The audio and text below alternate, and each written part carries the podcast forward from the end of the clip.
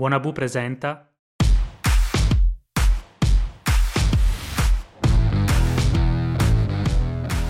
Questa storia inizia in un tempo lontanissimo. Questa storia inizia nel cuore del Mediterraneo e ha il sapore di un racconto per gli amanti della fantascienza. Ma questa storia si svolge nella Grecia degli dei e degli eroi.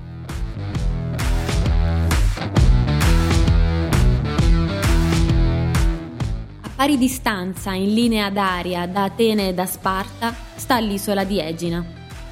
Generazioni di uomini avrebbero tremato al solo udire il nome dell'isola. Da quella terra provenivano infatti i Mirmidoni, un corpo militare di eccellenza, niente meno che i temuti uomini di Achille, una delle forze armate più coese e feroci che il mito abbia mai conosciuto.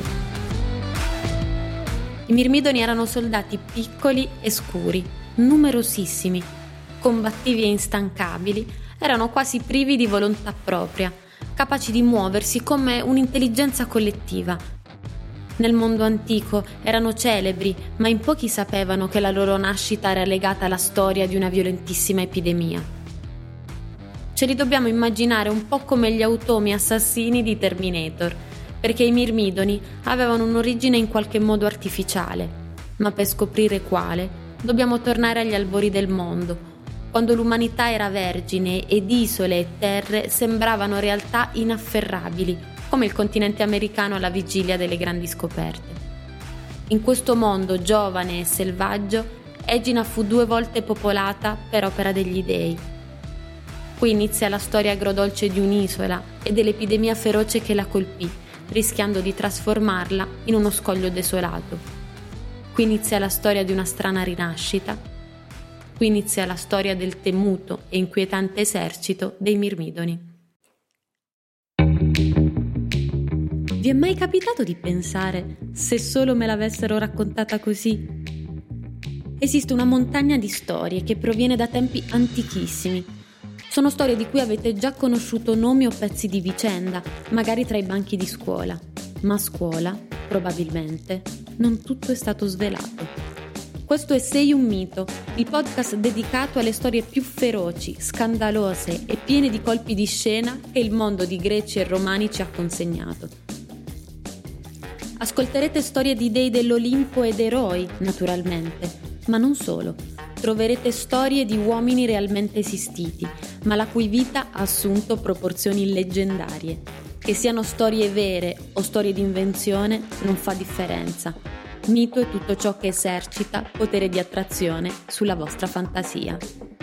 Torniamo quindi a Egina, dove si svolge la storia di oggi.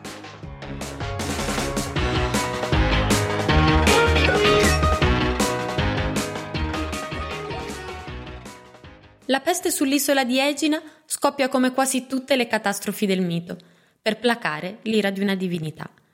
Nello specifico, chi manda il morbo è la divina Giunone, compagna del re degli dei Giove, che è dea gelosa e vendicativa. Giunone detesta l'isola, soprattutto ne detesta il nome. Egina, infatti, prima di tutto, è il nome della bellissima fanciulla, figlia di un fiume, di cui molti anni prima si era invaghito Giove.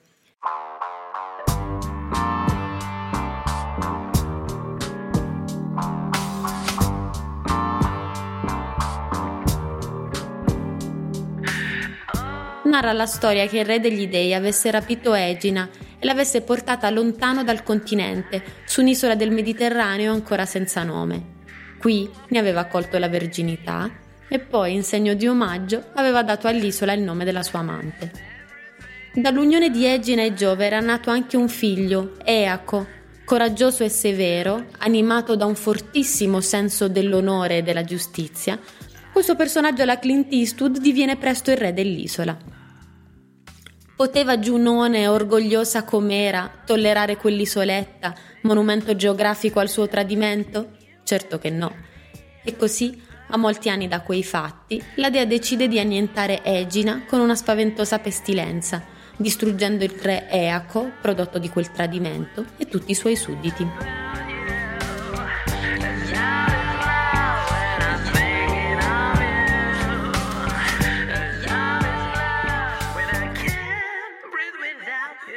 Il morbo arriva come una cortina di nubi che cala dal cielo e opprime l'isola, avvolgendola in una cappa malsana e asfissiante. Una nebbia mortale, tanto più subdola in quanto a stento visibile, come quella che cala nelle scene più agghiaccianti della serie Chernobyl, e chi l'ha vista sa di che cosa parlo.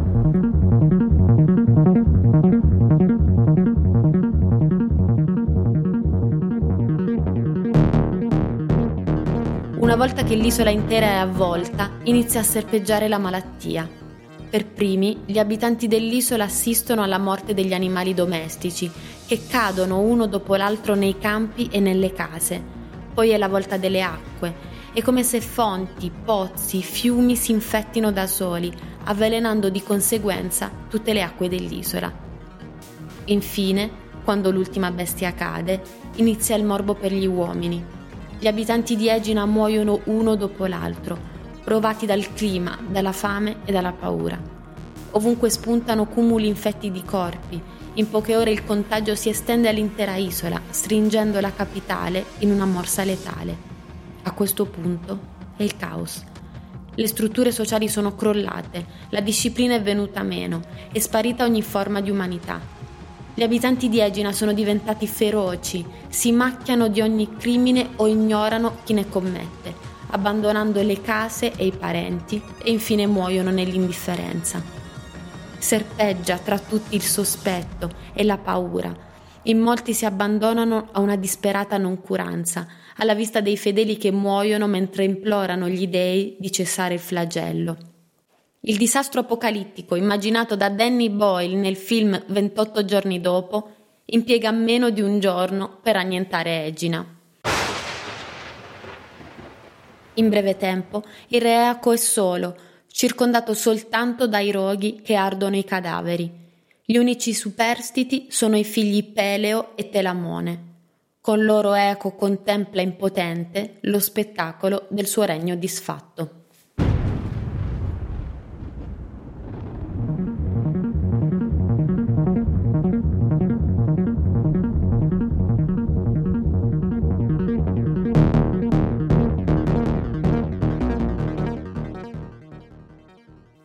Eoco è un sopravvissuto, ma non sa ancora per quanto.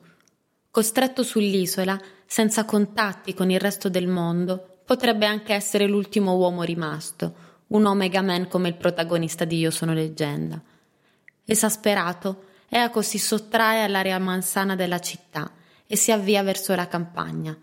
Anche tra i campi, però, c'è desolazione e morte, aratri abbandonati e colonne di fumo c'è un unico vistoso segnale di vita e animazione.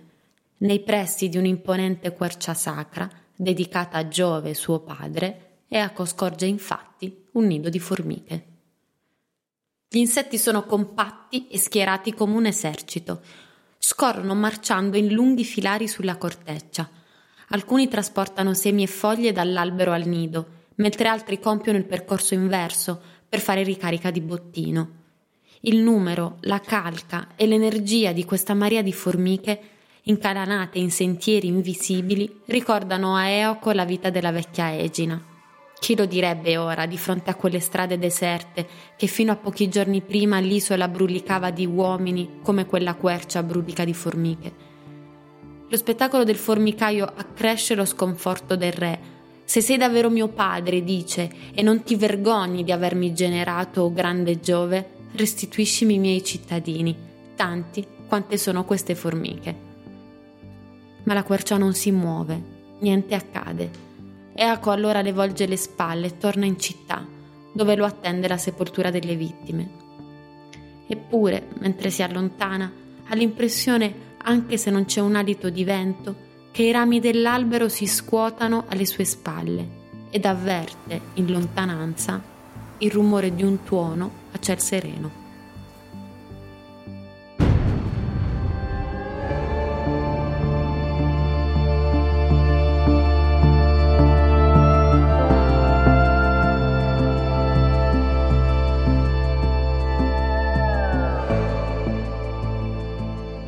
Dopo essersi occupato di una montagna di salme, Eaco stremato va a letto.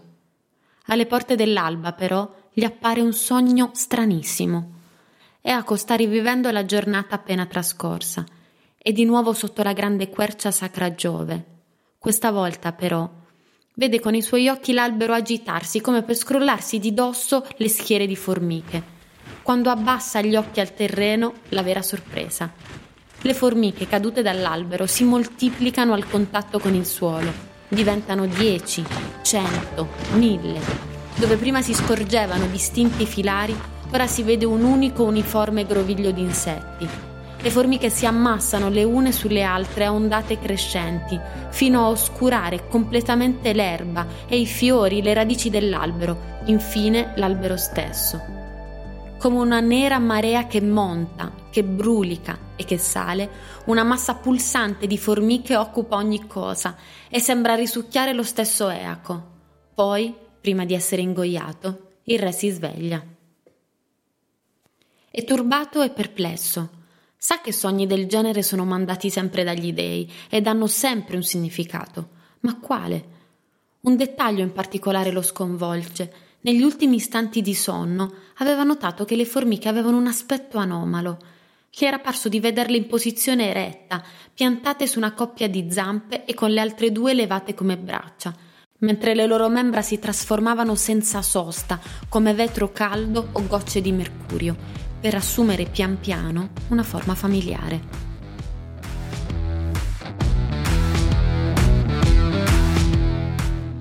Eaco sta ancora meditando sulla strana visione e non nota i rumori di sottofondo.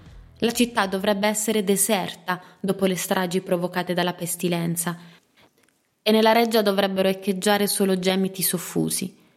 Eppure, puntando le orecchie, si avvertono il belare delle greggi e l'abbaiare dei cani i colpi ripetuti degli utensili nelle botteghe artigiane, il rumore delle ruote sul selciato, il fruscio di armi agitate negli esercizi mattutini, in lontananza forse anche lo schiocco del vento tra le vele.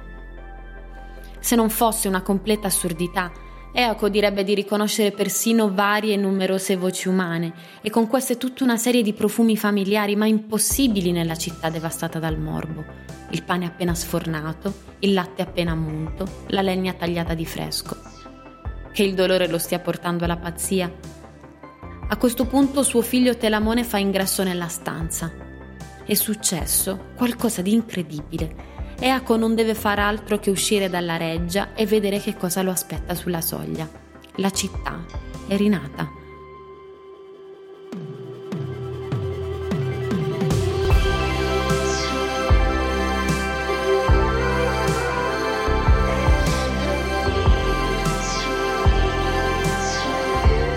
C'è un popolo nuovo ad accoglierlo nello spiazzo antistante la reggia e lo saluta come re.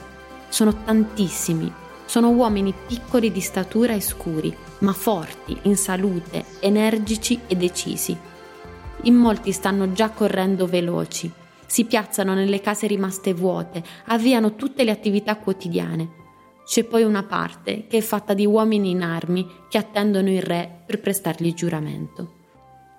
A vederli, così ordinatamente disposti in file, così coordinati nei movimenti, Eaco capisce. Sembrano formiche. Sono formiche. Sono le formiche che vivevano nella quercia sacra, quelle che aveva visto in sogno, quelle che Giove, nel corso della notte, ha moltiplicato e trasformato in uomini, facendo di loro i nuovi abitanti di Egina. Sorto sulle ceneri di una pestilenza, dopo devastazione e morte, questo nuovo popolo è numeroso e coraggioso, austero, rispettoso della natura e parsimonioso, forte e volenteroso. Sono minuti ma irriducibili.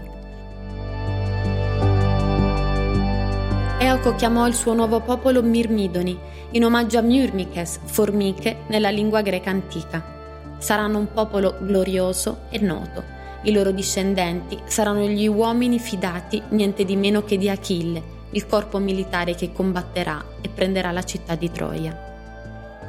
Egina ha tremato di fronte al pericolo, alla paura, all'imbarbarimento, alla miseria. Ma ciò che minaccia di porre fine all'intero genere umano può essere un inizio, un invito a rinnovarsi e a riscattare le sventure passate con un rinato slancio di volontà. La peste avrebbe dovuto portare Egina all'estinzione e invece le ha procurato il popolo più ammirato e temuto di tutto l'antico, mitico, luccicante Maregeo.